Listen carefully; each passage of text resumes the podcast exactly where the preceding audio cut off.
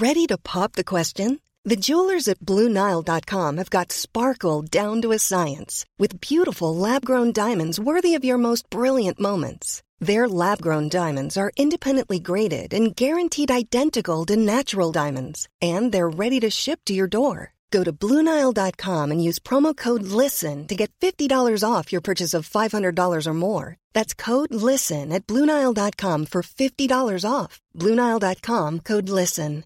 Hey, I'm Ryan Reynolds. At Mint Mobile, we like to do the opposite of what Big Wireless does. They charge you a lot, we charge you a little. So naturally, when they announced they'd be raising their prices due to inflation, we decided to deflate our prices due to not hating you.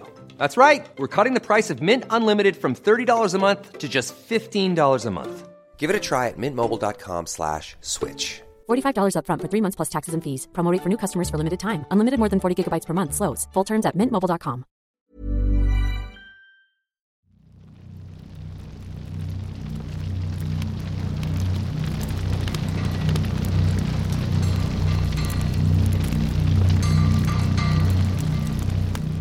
whole block was splintering and crackling.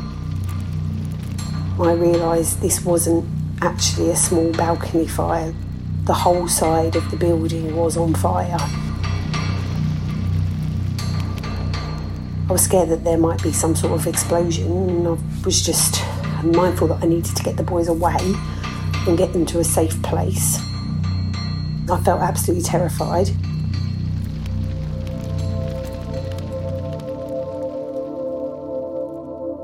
Three years on from the Grenfell Tower block tragedy, and you'd have thought that we were all wiser and safer by now. But today we catch up with a family whose new home nearly cost them their lives. And we ask are building safety standards really what they should be? You're listening to Stories of Our Times on the Times and the Sunday Times. I'm David Aaronovitch. Today, safe as houses? Why you'd better hope not.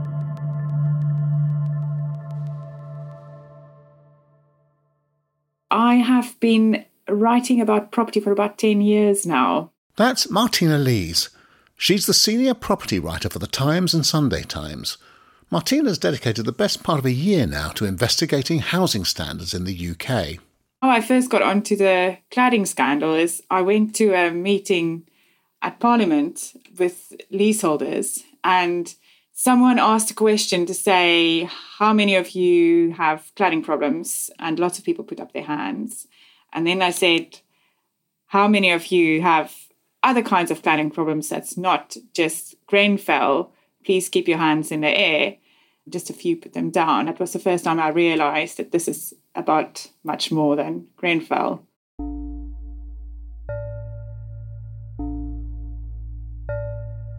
About a year ago, there was a fire at a block called Richmond House in South London in a neighbourhood called Worcester Park.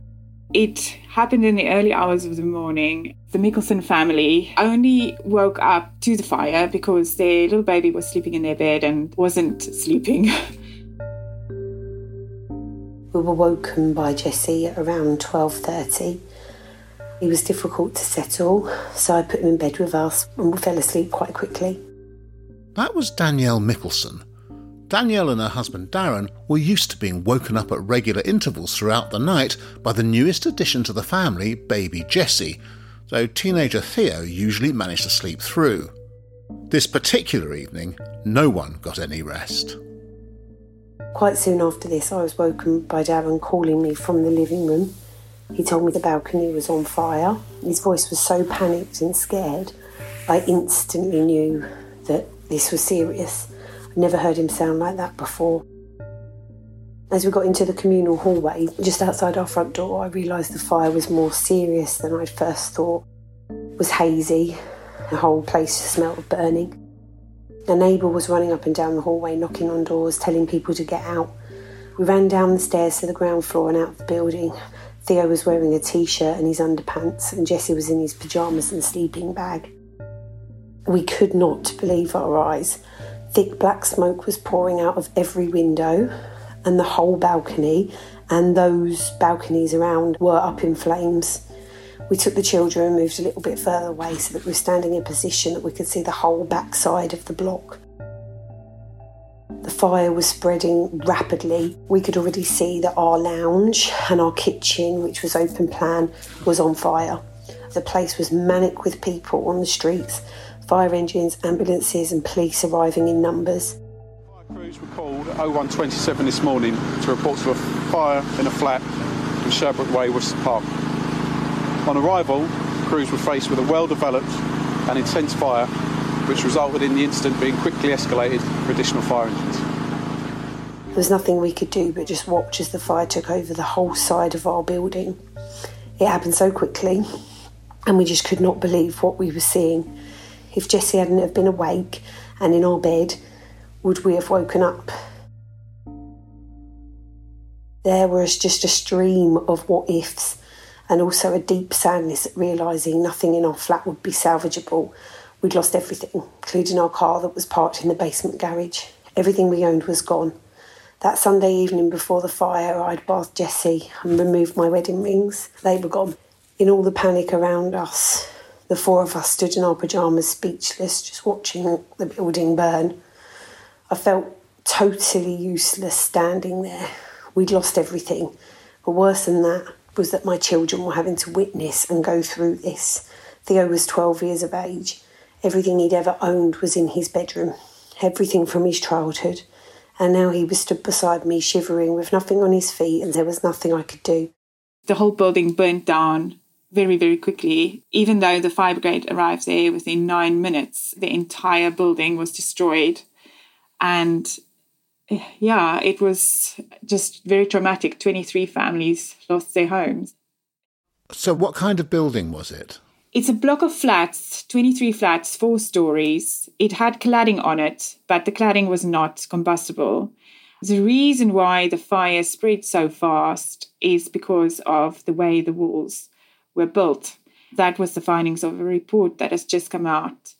What was missing inside the walls, there were no cavity barriers, which are meant to stop the fire spreading inside the gap in the walls.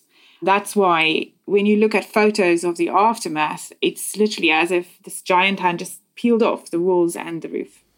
When, when was this block built? Not very long ago, only a few years ago, by Berkeley Homes, which is one of the big developers in this country. So, this family is in a four story modern block of flats. They're woken up by a fire in the middle of the night that's caused by a failure to put the kind of uh, barriers that there should have been in their walls. Is that broadly right? Yes.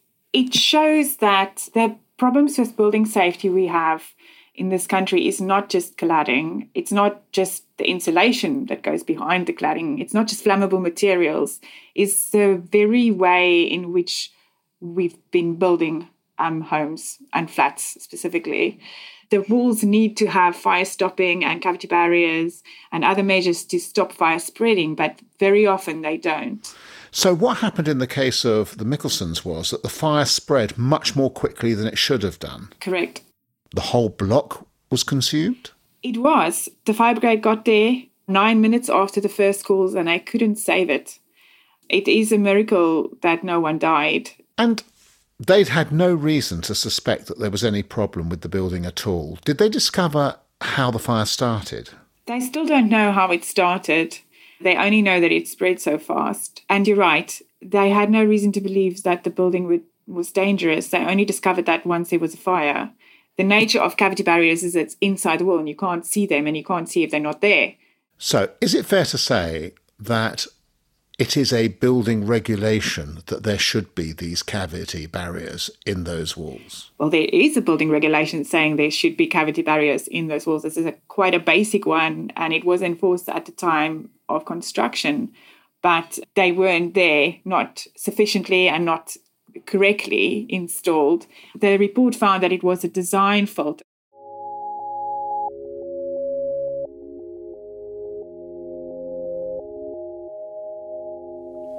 A few weeks after the fire, some residents were allowed the opportunity to go into the flats if they were accessible. One half of it had collapsed and fallen through to the flat underneath us, and the flat above had fallen into ours. And there was part of our flat that you could get into. So Darren um, was able to go inside. We were desperate to salvage something, anything. I could not believe it. He was able to access our main bathroom, which was close to the entrance of our flat. He'd found my wedding rings and they were still there on the side of the bath.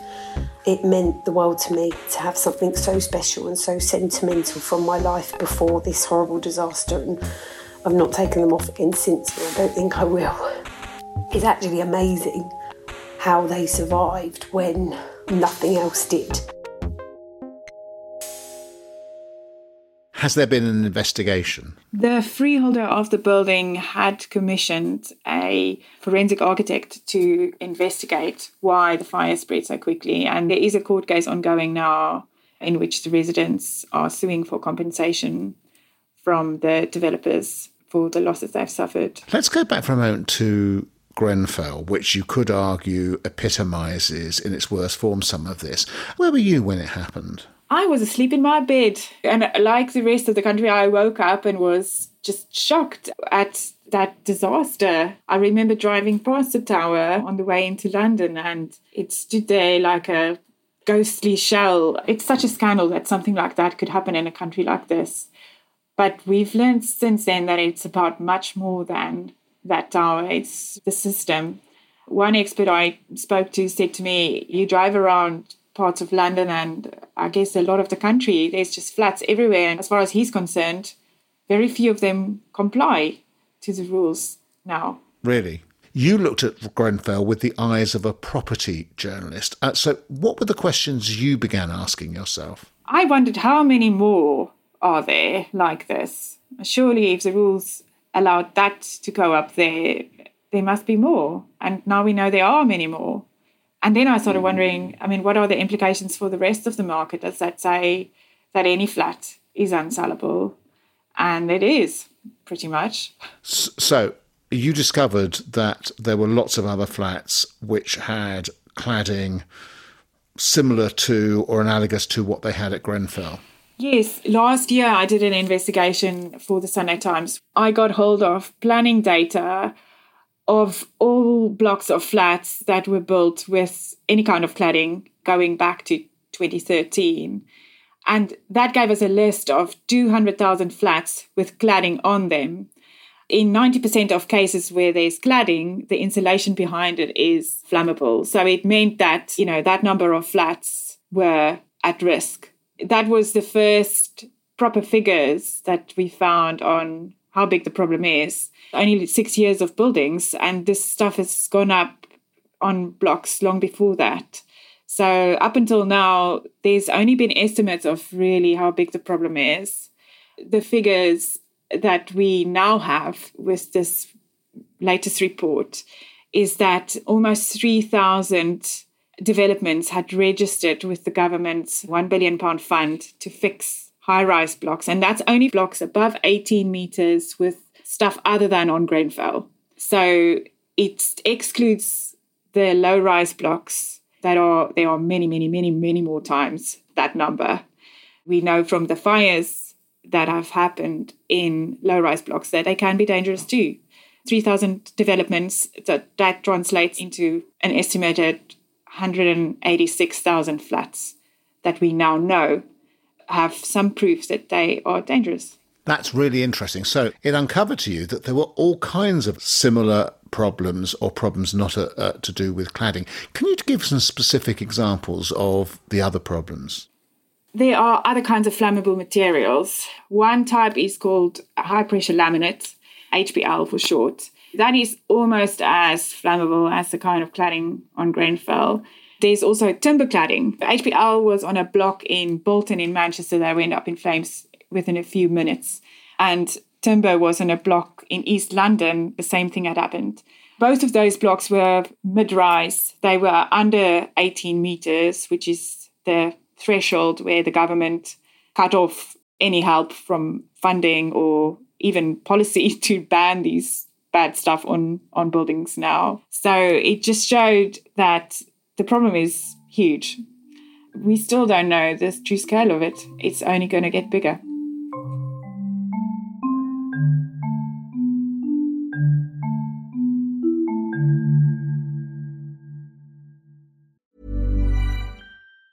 If you thought the only way to get a more defined jawline with natural looking results was through surgery, think again. Juvederm Volux XC is a non surgical injectable gel filler that improves moderate to severe loss of jawline definition and can help you achieve natural looking results with little downtime. Even better, this improved definition lasts up to one year with optimal treatment. No maintenance required. Improve jawline definition for a smooth, sculpted look with Juvederm Volux XC. For important safety information and to find a licensed specialist, visit juvederm.com. That's J U V E D E R M.com. Not for people with severe allergic reactions, allergies to lidocaine, or the proteins used in Juvederm. Common side effects include injection site redness, swelling, pain, tenderness, firmness, lumps, bumps, bruising, discoloration, or itching. There's a risk of unintentional injection into a blood vessel, which can cause vision abnormalities, blindness, stroke, temporary scabs, or scarring. Talk to a licensed specialist to find out if it's right for you. When you're ready to pop the question, the last thing you want to do is second guess the ring.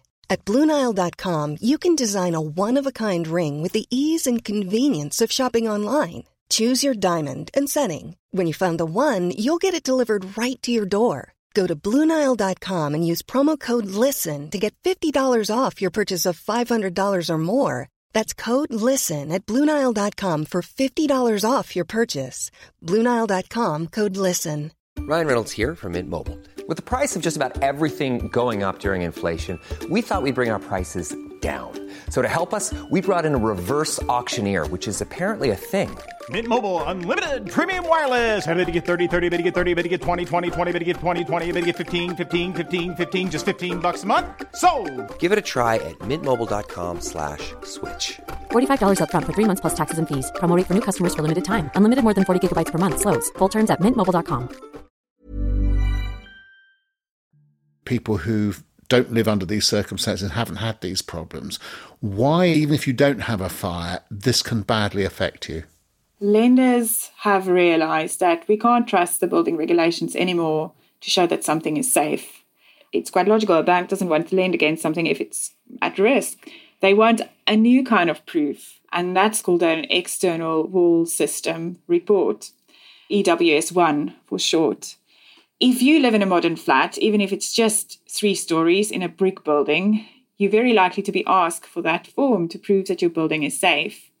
If you can't produce it, then you can't get a mortgage or your buyer can't get a mortgage. And that means that at least 3.6 million people are now stuck, unable to move and unable to sell and unable to get a new mortgage. You're kidding, 3.6 million? Yes, that's how many people live in modern flats built in blocks of three or more stories since about 1945. Any of those could be asked for that certificate if you go to a bank now. Wow. That, that that's amazing. So you met people who literally can't sell their flats because they can't get the certificate. There's one family in East London. It's a nurse and a doctor, and they have a baby and a toddler, and they are stuck in a one bedroom shared ownership flat, which they can't sell because the building doesn't have this EWS one. They also own another one bedroom shared ownership flat that the wife had bought before they got married, and they can also not sell that for the same reason. The building might be safe, Wow. but because they can't prove that it is safe, they're stuck. So there are a lot of people in this position. Presumably, as well as people who can't sell their flats, there are people who can't buy those flats because those certificates aren't forthcoming. it's happening increasingly that buyers of any flat pretty much will go quite far in the transaction and then they realize oh uh, and then the lender asks them for the certificate and they find out that they can't get it so the transaction falls through. So you lose your survey fees and your legal fees. The whole property chain then collapses. You might think that you live in a house and this doesn't affect you but if you're selling your house and your buyer is in a chain that starts with someone in a flat, you could very well lose your whole chain because of this. Why are EWS ones not being granted? Are they not being granted because they're too difficult to get, or are they not being granted because actually the buildings are regarded as unsafe? There are only 291 fire engineers who can do the assessments. They're very detailed. It involves cutting holes in the buildings and then doing tests on bits of cladding and insulation to see what it really is. What also makes it complicated is the leasehold system in this country. You might have bought your flat, you don't own the building, so you are not allowed to go and cut holes in it. You have to get the freeholder to do that. And all of that takes time.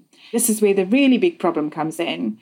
So far, in nine in 10 buildings where they've done these investigations, they have failed the checks that means you have to wait until whatever they found that's wrong gets fixed. And only then you can get a clear certificate, and only then you'd be able to sell or get your mortgage.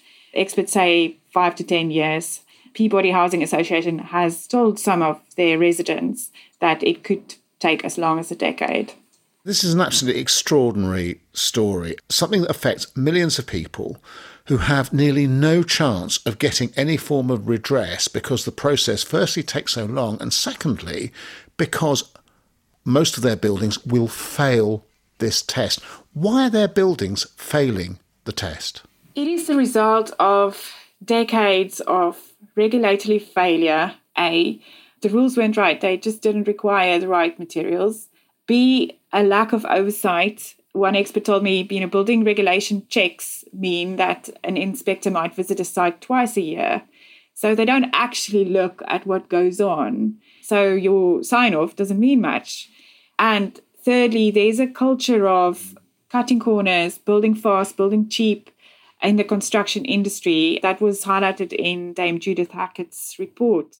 In some respects, the diagnosis of the problem was the easiest part of this review. My job was largely about listening, listening to the fire service, listening to residents in high rise buildings, and others who were part of the industry, all of whom were saying to me, This system is broken. That was indeed Dame Judith Hackitt. She was responsible for heading up an independent review of building regulations and fire safety her final report made over 50 recommendations to government on how to deliver a more robust regulatory system for the future. And I think it's also to do with the values of land. Uh, land values have got have increased over time. So in the last 20 years, if you look at a property price, now 70% of that price is to do with the land value underneath it, not the structure on top of it. 20 years ago, it was half, half that puts pressure on house builders to cut corners. And they've increasingly been doing that.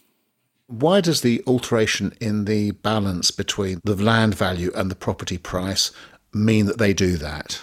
If you have to pay more money to buy the land, you can still only sell the flat for what someone will pay for it. It means you have less money to build. So, therefore, you have to try and build even more cheaply and faster than you could have done otherwise. Ah, so you can't save the money on the value of the land. You can only save the money and therefore make your profit on the cost of the building. In this country, we've become really, really good at building cheaply. The, the quality of the homes we built are some of the cheapest in Europe.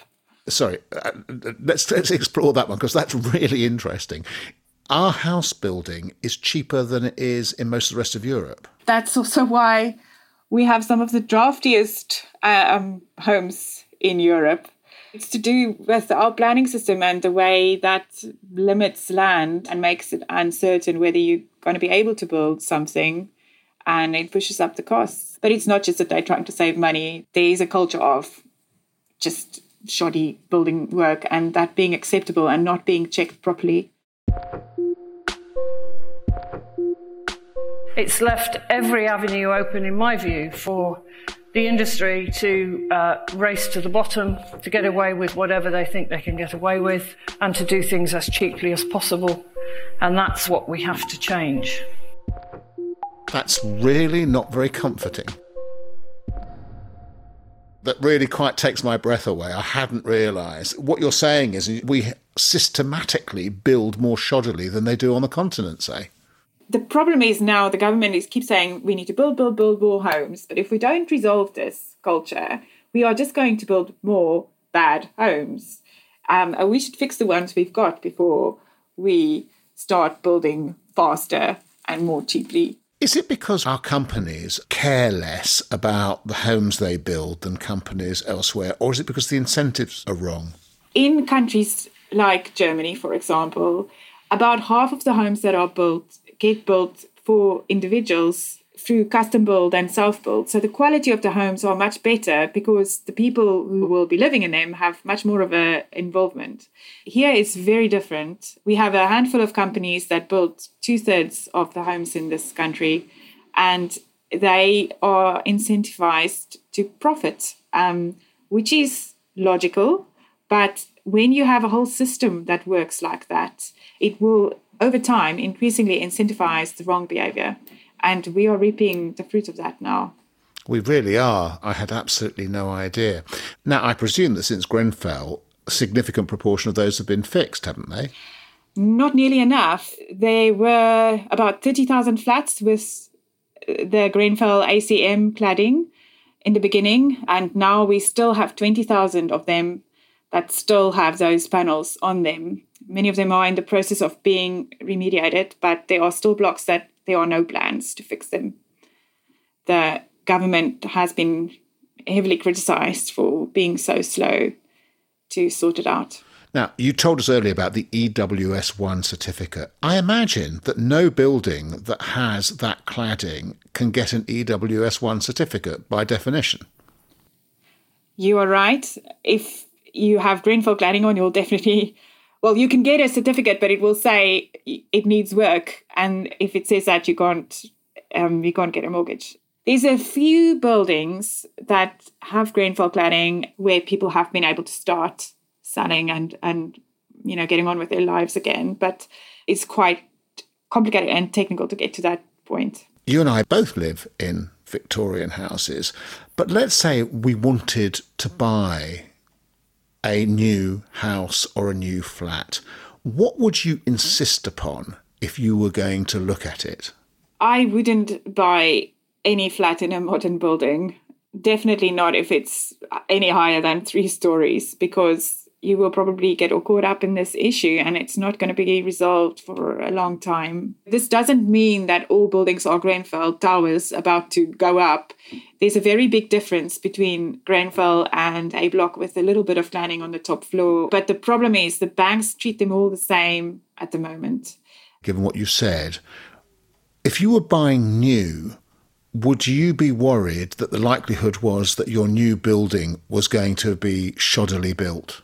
I've investigated new build homes as well. I was really shocked. There is a systemic culture of building badly and then bullying buyers who complain. I wouldn't touch a new build with a barge pole, to be honest, even if it's a house. okay, what do you think we need to change in order for housing to be safe in terms of building and in terms of regulation? I think the government can learn some lessons from the Australian state of Victoria, which has had a cladding crisis as well.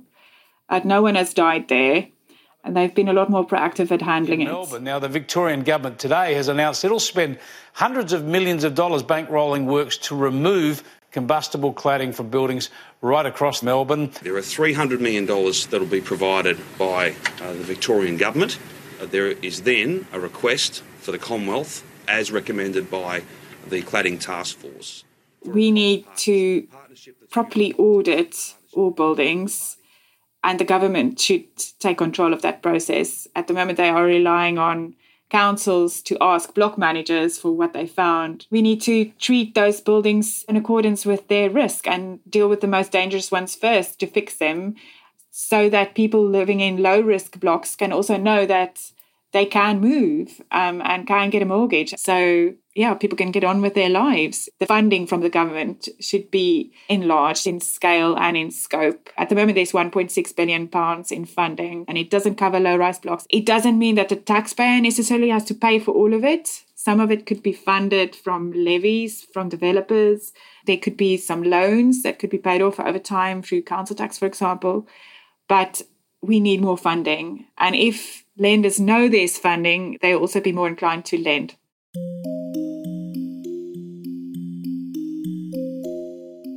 As you might expect, the Mickelsons are not the only case of families suffering that Martina has come across. The human impact is staggering. It's even worse than the financial impact. It's so much more than that. People are unable to get married, they are unable to afford more children, they are unable to get IVF, and by the time this is resolved, they'll be so old that they can't have children anymore. There are people who can't get divorced. There are people who can't retire. There are people who've gone back to work out of retirement to supply teaching because they are worried about these huge bills coming their way. What really makes me angry is that the only people that are innocent in this are the people who live in these homes, and they are the ones being made to pay for it, not just in their money, but in their lives. The developers and the building controllers and the designers and the government who have made the rules to allow all of this to go on, they are not taking nearly as much responsibility for this as the leaseholders caught up in it. Do you know, during most of my journalistic life, we've been talking about moving, and we thought we were in the era of the consumer and consumer protection. What your story seems to suggest is that the last person who gets protected in this instance is the consumer. If you buy a flat, or a house for that matter, you have fewer consumer rights than if you bought a toaster. You can't give it back, you can't get them to fix it, and you are caught up in it, and you have to live in your broken toaster. Let's go back to the Mickelsons. What, what's happened to the Mickelsons? They are still living in temporary accommodation. They still haven't been able to move back into their home. In fact, Berkeley Homes, who built those flats in the first instance, have had planning permission to now rebuild them. And they are scared to move back in because how can they trust them now? The events of that night are just so traumatic. It's hard to even imagine being able to go back, but we just loved living there. We've got such happy memories, but it does feel tainted now, especially knowing how unsafe the building was all the time we lived there. The fire's changed a lot for me. I'm scared that something will happen and we won't be as lucky next time living in an unsafe building really opens your eyes to how many other buildings are unsafe, how many residents are going through a similar thing, how many fires there have been before, and how many there will be. It's a scary prospect. We just don't know what the future holds. To think about going back to a flat is just not worth the risk, and I just can't put my children in danger again.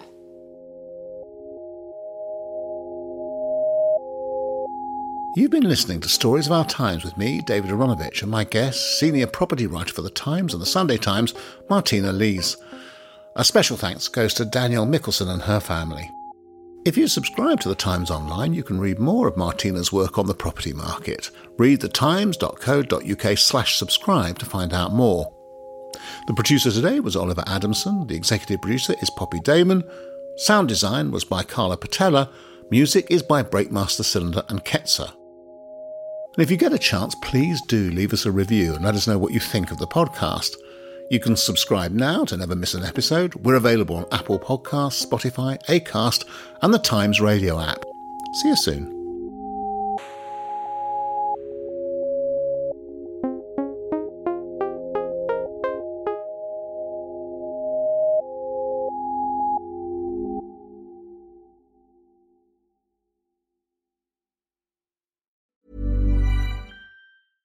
Hey, it's Paige DeSorbo from Giggly Squad. High quality fashion without the price tag. Say hello to Quince.